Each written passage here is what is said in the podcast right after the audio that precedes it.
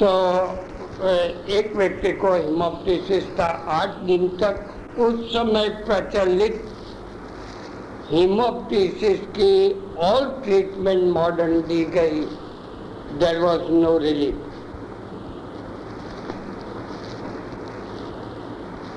doctor P M Mehta आए, उन्होंने तपासा।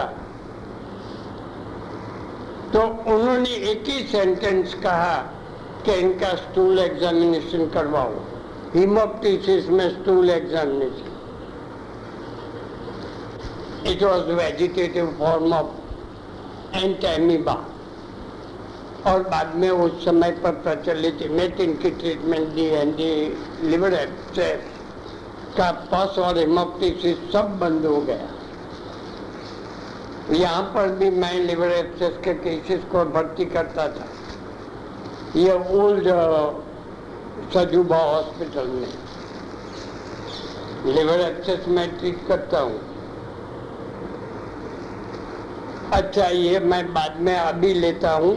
I will take it next अब मैं जो सब्जेक्ट अपना रह गया है, उसी के ऊपर जाता हूँ। कल का।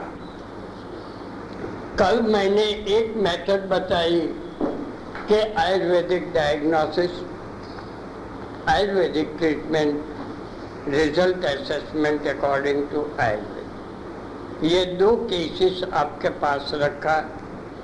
एक केस यही पेशेंट जिनका खट्टी उल्टी और खट्टे डकार के साथ मॉडर्न साइंस में कोई संबंध नहीं बताया।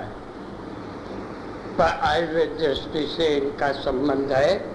रक्तमी व्यमलता मियाती ट्रीटमेंट करनी पड़ेगी। ये एक केस और मैंने कल आज मैंने अभी बताया कल के केस के बाद के यकृत जायाम श्वास, यकृत विद्युति के बाद श्वास हो सकता है। ये आपको शुद्ध आयुर्वेदिक निदान के सिवा आइडिया नहीं आएगा। और ट्रीटमेंट भले आप प्रैक्टिस की दृष्टि से, श्वास की जो गैस की जो उससे कोई लाभ नहीं होने वाला है। Except that you treat properly the condition of the liver हालाँकि मॉडर्न की दृष्टि से इसमें कुछ मिलता नहीं है। डिपॉजिट सबसाइडेड वो हील हो गया है। एवरीथिंग इज़ क्लियर पर ये है, मैंने इसकी ट्रीटमेंट केवल यकृत की दृष्टि से दी है, आरोग्यवर्धिनी आदि। तो ये मैंने बताया कि शुद्ध आयुर्वेदिक निदान, शुद्ध आयुर्वेदिक चिकित्सा result assessment according to both the science liver का न मिले तो कुछ नहीं, आप जीपीटी करवा सकते हैं ब्लड करवा सकते हैं पेशेंट का हिस्ट्री पूछ करके ले सकते हैं you can do all these things पर ये करना चाहिए कल તમે હતા ને મેં યકૃત જાયમ શ્વાસ કહ્યું ત્યારે અને ટ્રીટમેન્ટમાં આરોગ્યવર્ધિની સંકોટી that has been given. तो ये एक पहली method now second method which I follow ये है pathological changes as mentioned in modern science इनका आयुर्वेद के साथ कुछ संबंध बैठता है या नहीं? The pathological changes pathological changes in the organ of the body or in the blood etc. As mentioned in modern science इनके नज़दीक का संबंध आयुर्वेदीय ग्रंथों में ओरिजिनल टेक्स्ट में बताए हैं या नहीं। पर ओरिजिनल टेक्स्ट मैं चरक को फॉलो करता हूँ। आप सोचो तो वाटभट भाव प्रकाश किसको भी फॉलो करो नो मैं चरक के ऊपर आधार ज़्यादा रखता हूँ, इसलिए मेरी बातों में चरक संहिता का महत्व आएगा अब ये एग्ज़ाम्पल दूँ। 1970 में ये तो कल भी मैंने बताया, फिर भी मैं इसी केस को रिप्रेजेंट करता हूँ। आज भी ये केस मेरे पास है। ऊना दिलवाड़ा से at that time I was working in this hospital एक व्यक्ति को दोनों पैर की पैर के अंगुष्ठ और अंगुली निकाल दी गई। फिर भी इसको कालापन, गर्मी पेन सिवियर ये सब लक्षण उनका था। He was diagnosed as T A O thrombo angiitis obliterans ये टी ए ओ था। सामान्यतया T A O bidi cigarette consume करने वाले को ज़्यादा होता है। तम्बाकू खाने वाले को नहीं होता होगा, क्योंकि मैं पचपन साल से तम्बाकू खाता हूँ। तो होने की संभावना है, मुझे नहीं हुआ है। टीएओ के लिए मैं घूटी के पास की पल्स देखता हूँ if the pulse is feeble और एब्सेंट डेफिनेटली टी ए हो डायग्नोसिस मैं करता हूँ। बाद में शीतत्व आदि हो क्रैंप्स हो ये सब बाद में देखता हूँ। पर मैं, मैं मेरे स्टूडेंट्स को भी कहता हूँ कि ये जगह पर आप pulse low if the pulse is absent take it the greatest possible करीब इसी के पहले एक केस आया था, ये अपने वैद्य का था। He was having thrombophlebitis leading to gangrene ये पहला केस भी गैंग्रीन था। ये ऊना दिलवाड़ा से आए थे, करीब 1970 के आसपास अस्सी साल हो गया। मैंने इस पेशेंट को ना, वो पेशेंट यहाँ एम्पुटेशन ऑफ़ द लेग के लिए एडमिन हॉस्पिटल में आया था। With no guarantee that the second leg may not be amputated. एक लेग का एम्पुटेशन करवाने का था। तो इसको मैंने किसी ने इसको नाम दिया होगा। कि तुम सीपी शुक्ल को जाकर के कंसल्ट करो और पैर को बचे तो बचाओ he came to me. Una Delwada means about 300 kilometers from here. 100 kilometers Junagadh Junagadh से 70-80 किलोमीटर वेरावल और वेरावल से 60 kilometres Una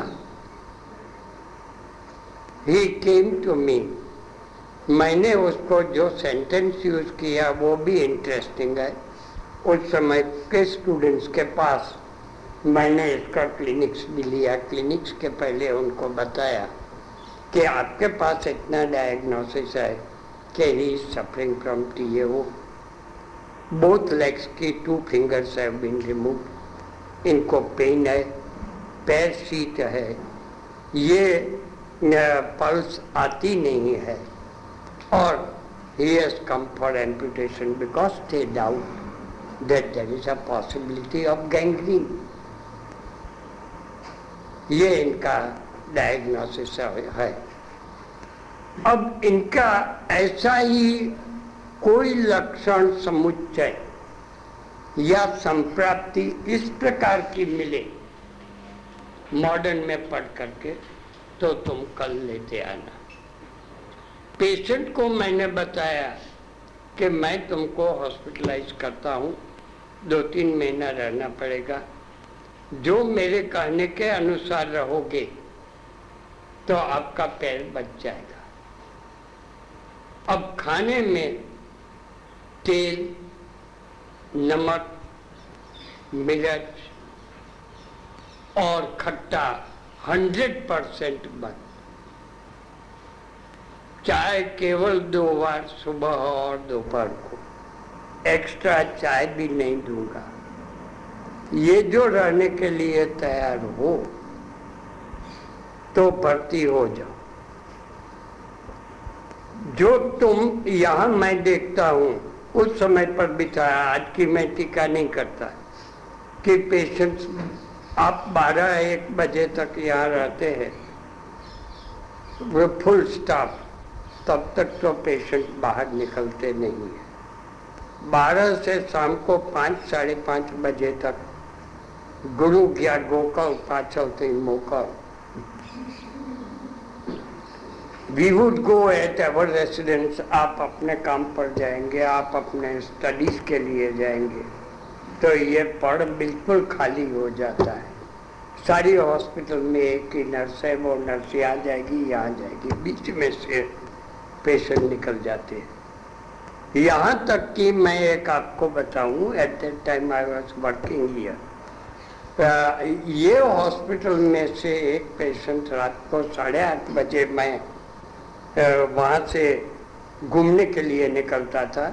बाला हनुमान से पैदल आता था, यहाँ आकर के मेरे पास मांगा, उनको खबर नहीं कि मैं इस हॉस्पिटल का इंचार्ज हूँ, कि मैंने चाहना पैसा आप मैंने ना बोला और आकर के मैंने नर्स को जरा कहा कि ध्यान नहीं रखती, ये पेशेंट बाहर आता है, चाय का पैसा मुझे आठ आना देना वाली नहीं है। पर ये पेशेंट को ये रोग है और ये चाय की बात करते हैं। ये है गुरु ज्ञान गोकल पाछल थे मौका। तो उन्हीं को भी यही सेंटेंस मैंने बताया कि हमको ख्याल में नहीं रहता, जो तुमको खाना हो और जीप पर काबू न रखना हो तो you may go to the hospital and get your legs amputated if you want to save your legs तीन महीने तक खाने में केवल रोटी, दूध, चावल, उबली हुई साग भाजी बिना नमक की सूप भी ले सकते हो। और एक केले के सिवा कोई फ्रूट की छूट नहीं है। केले के सिवा कोई फ्रूट नहीं। बाद में उसको बताया अभी कि मौसमी संतरा, एप्पल ये सब खट्टे आते हैं।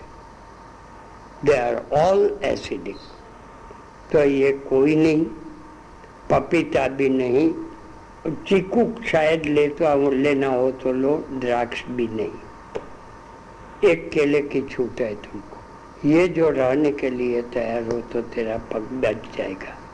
You may not have to amputate अब इसकी ट्रीटमेंट जो दी है वो वो पर आज 1998 में after 28 years you can go to Una Delwada library chowk में मांडलिया स्टोर में। जय सुखलाल, भगवान लाल मांडलिया को मिलो। आज भी उनके दोनों पैर intact he. Is still he might be of 77 age मेरी एज का है लगभग एक आध दो साल इधर उधर। कहने का मतलब ये है कि ये आयुर्वेद की संप्राप्ति नहीं वो की संप्राप्ति आयुर्वेद की दृष्टि से समझने का परिणाम है। इन द सेम वे, उसी समय एक ववाणिया में मोरबी के पास एक अपना गवर्नमेंट फिजिशियन था। और इनका जमाई अपने हॉस्पिटल में क्लरिकल काम करता था, अभी रिटायर हो गया जेपी शुक्ला। अकाउंट्स में है। He is a son in law he retired only recently अभी आठ दस महीना हुआ उनको रिटायर हुए। इनका ससुराल दिनकर भाई इनको थ्रोम्बोफेबाइटिस के कारण गैंग्रीन जैसा हुआ था। मैंने नवल भाई पर चिट्ठी लिख दी। He was a very great physician in Saurashtra roading practice Naval भाई वैद्य और आज भी राजकोट में भगवती भुवन तीन मजले का मकान बहुत बढ़िया है, धर्मेंद्र रोड पर। उनका भी देहांत हो गया है कि ये है और ये मैंने ट्रीटमेंट दी है। यहाँ आ जाए तो बराबर है, ना आवे तो आप इनके ये ट्रीटमेंट बनवा करके दीजिए, मेरा निदान इसका ये है। इसके बाद 1981-82 के करीब, शायद इसके अर्लियर होगा, पर it was definitely after 75 Rajkot के एक बहुत बड़े बहुत ही प्रोमिनेंट पॉलिटिकली और वर्कर भी, और म्यूनसिपैलिटी के मेयर अरविंद भाई मणियार, नाम जो सुना हो तो राजकोट के। He was mayor of Rajkot municipal corporation Jana Sangh का बहुत बड़ा लीडर था, और उनका भतीजा प्रवीण भाई मनियार आज भी he is he is an advocate पर politically he is also very strong वे आए, उनको डीप वेन थ्रोम्बोसिस था, और इनको भी यही सिम्टम क्रिएट होते थे। राजकोट के एक वैद्य ने मुझे बुलवाया। मैंने जा कर के देखा, और उनको भी यही ट्रीटमेंट और यही परहेज बताया। ये तीन केसेस मैं आपके पास रखता हूँ। आज भी मेरे पास ये केसेस है। Deep vein thrombosis femoral vein thrombosis के कारण तीनों को गैंग्रीन होता था। और तीनों को करीब एक ही प्रकार की ट्रीटमेंट दी है। और एक ही प्रकार की परहेज दी है। और टाइम भी करीब थ्री मंथ्स और तीनों को बिल्कुल हंड्रेड परसेंट ऑल राइट हो गए। जो अरविंद भाई मैयार है इनको इतना ठीक हो गया। ये मैंने जयसुखलाल भगवान लाल मांडलिया की बात की वो तो आज भी है। यू कैन सी कि he went to Gandhinagar in his own car, driving himself, self-driving, and he died of accident, not of uh, food. He died of accident, Chotila के पास पर इनका पैर बच गया और 100 परसेंट ऑल राइट होने पर ही सेल्फ ड्राइविंग कर सकते हैं कहने का मतलब ये है कि इनमें आपको आयुर्वेदिक डायग्नोसिस करना चाहिए। और ये मैंने कल आपको बताया था रक्त मार्गम निहंत्याशु, शाखा संधिशु मारुत। निविश्य उनतीसवाध्याय। निविश्य अन्योन्य मादार्य। वेदना भी हरेत असुम ये नियर आयुर्वेदिक डायग्नोसिस रक्त मार्गम निहंती। It is obstructive vascular disease. Obstructive vascular disease में TAO, thrombophlebitis, deep vein thrombosis, इसी ढंग से रेनॉल्ड्स ये सब ऑब्स्ट्रक्टिव वास्कुलर डिजीजेस है you can very well treat such cases अब मैं कल शुरू किया था पर कल कोई एक ऐसी परिस्थिति आ गई कि सारा सब्जेक्ट चेंज हो गया। आज भी सब्जेक्ट चेंज होने वाला था। सुधीर जी कुछ लेकर के आए थे पर मैंने बोला कि आज तो नहीं करेंगे। I don't want to encroach in the field of others इनको डेवलप करने दीजिए। If he asks, I am ready to advise. ठीक है इट गो अब मैं मेन पॉइंट पर आता हूँ। हमने उद्योग पर विचार किया था। जो आपके पास पित्त कफ आदि हृदय के लक्षण है, ये लक्षण कहाँ फिट होता है ये बाद में कहूँगा। पर जिस प्रकार प्रैक्टिस में उपयोगी है ये उद्योग की बात मैं करता हूँ, हृदय की उत्पत्ति आप जानते हैं, परसों भी चर्चा हुई, अश्रु कफ प्रसादात हृदय ये जब रक्त की दृष्टि हो, अप्रसन्नता हो, अप्रसाद हो, तब एक प्रकार का हृदरोग होता है।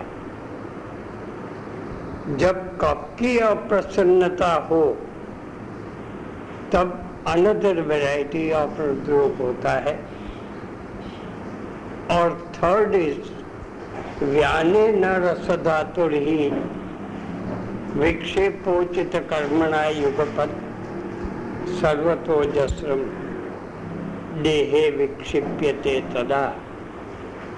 ये व्यान का व्यान का प्रकोप होने पर तीसरे प्रकार के रोग होते हैं। तीनों में ट्रीटमेंट में चेंज होता है। अच्छा मैंने पाँच प्रकार बताए थे, पर पाँच प्रकार एक अलग आइडिया से दिया था आयुर्वेदीय दृष्टि से। चौथा प्रकार इनफैक्ट हृदय रोग न हो। पर हृदय शब्द का उपयोग इन्हीं में किया गया हो। कारण एक ही है रुद समीपस्थ प्रदेश में व्याधि होना। ये चौथा प्रकार, जैसे रुल्लास रुद्दाह ये शब्द शब्द यू कैन सी और पांचवा प्रकार है, ये पांचवा प्रकार जो हृदय रोग के साथ कोई संबंध न होने पर भी आयुर्वेद में हृदय रोग का संबंध बताया गया हो, जैसे मनोव्याधि, उन्माद, अपस्माद। मदयंत्युद्गता दोषा, मदयंती हृदगता, दोषा, ये दो पाठ मिलते हैं। इसी ढंग से अपस्माद में भी होता है। अब इसका एक एग्ज़ाम्पल दूँ। हालाँकि मैं कुछ नहीं कर सका। आई वॉज़ हेल्पलेस बहुत साल पहले। मैंने इसी हॉस्पिटल में एक व्यक्ति को भर्ती किया था।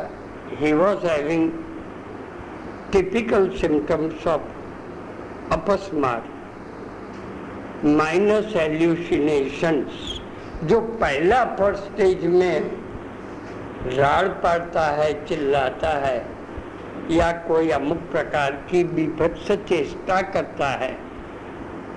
ये नहीं था। फिर भी आक्षेप होता था, मुँह में से फेनोदगम होता था टिपिकल अपस्मार जैसा था।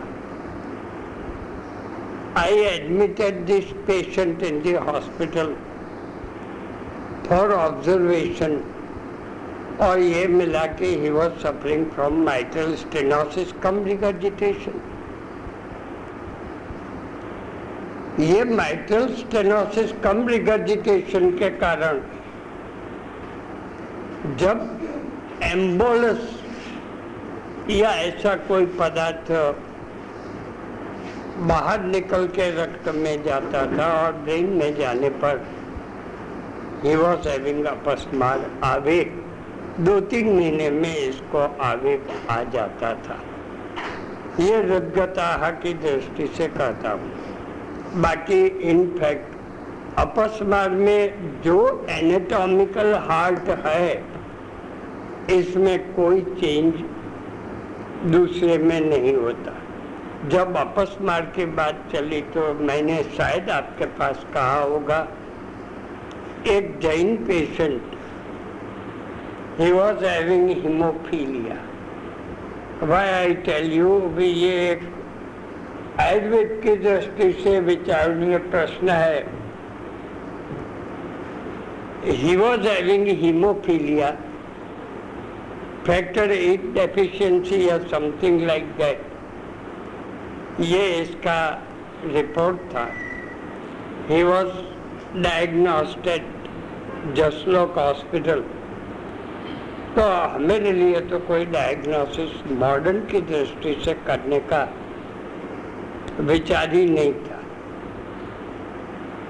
बाद में इसको एपिलेप्सी की तरह ऑफ़ एंड ऑन फिक्स आने लगी। एपिलेप्सी अपस्मार की तरह फिक्स आने लगी। एवरी फिफ्टीन डेज़ इसको फिट आती थी। ये भी करीब टाइम भी फिक्स था। दैट इज़ पंद्रह बीस दिन के बीच बीच इसको एपिलेप्टिक फिक्स आती थी। हुआ ये कि वो भी इन्होंने जसलोक में डायग्नोसिस करवाया और जसलोक वाला ने एपिलेप्सी मान करके इनको ट्रीटमेंट जो देनी थी वो दी थी। पर अटैक सबसाइड नहीं होता था। ये अटैक सबसाइड न होने पर इनकी भाभी मेरी ट्रीटमेंट में थी। भाभी को ब्रेस्ट एप्सेस था और ब्रेस्ट एप्सेस में मस्टेक्टॉमी करने की थी। पहली भी प्रसूति थी और मस्टेक्टॉमी इन लेडीज़ ये ओल्ड एज में हो, वो अलग बात है, पर पहली ही प्रसूति के बाद मस्टेक्टॉमी करवाना। नो लेडी वुड लाइक तो इनकी ट्रीटमेंट मैंने आयुर्वेदिकली दी थी। ये ट्रीटमेंट के बाद थोड़ी सी मैं कह दूँ वेरी क्लीन कट उसको बताया था कि दिस इज़ ब्रेस्ट एप्सेस आप मॉडर्न में जाओ, मैं ब्रेस्ट एप्सेस के लिए वहाँ पर जो ट्रीटमेंट देना चाहे वो ले लूँ। She went to a doctor on my advice. Doctor ने बताया मस्टेक्टॉमी करने का है। मेरे पास आई फिर से सेकंड टाइम तो इन्होंने बताया मस्टेक्टॉमी नहीं करवाना है। मैंने इसको बताया कि भाई, मेरे पास तो ये एप्सेस को सुखाने के लिए कोई रास्ता नहीं है, पक्व हो करके बाहर निकलेगा, तब ये ठीक होगा। और ये पकाने के लिए इतना एक्सेस है और दुग्ध वाहिनिया इस प्रकार है कि ये कोई पाँच सात आठ होल्स हो करके निकलेगा तो ये पेनफुल भी बहुत है और निकलने में भी मुश्किल होगी। तो शी क्राइड बिफोर मी कि निकलवाना तो मस्टेक्टॉमी नहीं करवाना है, आप कर लीजिए। आई टोल्ड दैट एक महीने में तो मेरा ये ब्रेस्ट एक्सेस ठीक हो जाएगा। तो शुरू में हमने दशांग लेप की पोल्टिस इसमें थोड़ा मयूर तुत्थ डाला। ये मयूर तुत्थ डाल करके पोल्टिस लगाई। इंटरनली भी मैंने मेडिसिन दी। जब ये परिपक्व जैसा लगा तो केवल मयूर तुथ को पानी में घिस करके लाइन बनाई। जितनी लाइन बनाई, उसमें से पक्व स्थान पर ही जो फ्लक्चुएशन जहाँ आता था, वहाँ पर। तो बर्स्ट होकर करके एक्सेस बर्स्ट और पस निकलने लगा। सारा ही पस ड्रेन हो गया बाद में जात्यादि तेल पहले इसके ऊपर थोड़ा सा गंधक स्प्रिंकल करके थोड़ा सा जात्यादि तेल लगाया। She became all right. आज सत्रह साल, पंद्रह सोलह साल बाद she is absolutely all right. बाद में तो द्वितीय संतान भी हुआ, उसमें भी कोई तकलीफ़ नहीं हुई। एक ही इनके मन में चिंता थी कि ब्रेस्ट छोटी रह जाए और फिगर बिगड़ जाए। तो मैंने बताया कि फिगर नहीं बिगड़ने दूँगा, मेरे पास रास्ता है और ये सुश्रुतोक्त रास्ता निकाला निकाला। सुश्रुत में जो उपक्रम बताए हैं इसमें जो सवर्णीकरण आदि के उपक्रम है, ये उपक्रम हील होने के बाद उनका ओरिजिनल फिगर ले आने के लिए है। ये भी इतना ही महत्वपूर्ण है और स्पेशली जो ब्यूटी पार्लर चलाते हैं, उनके लिए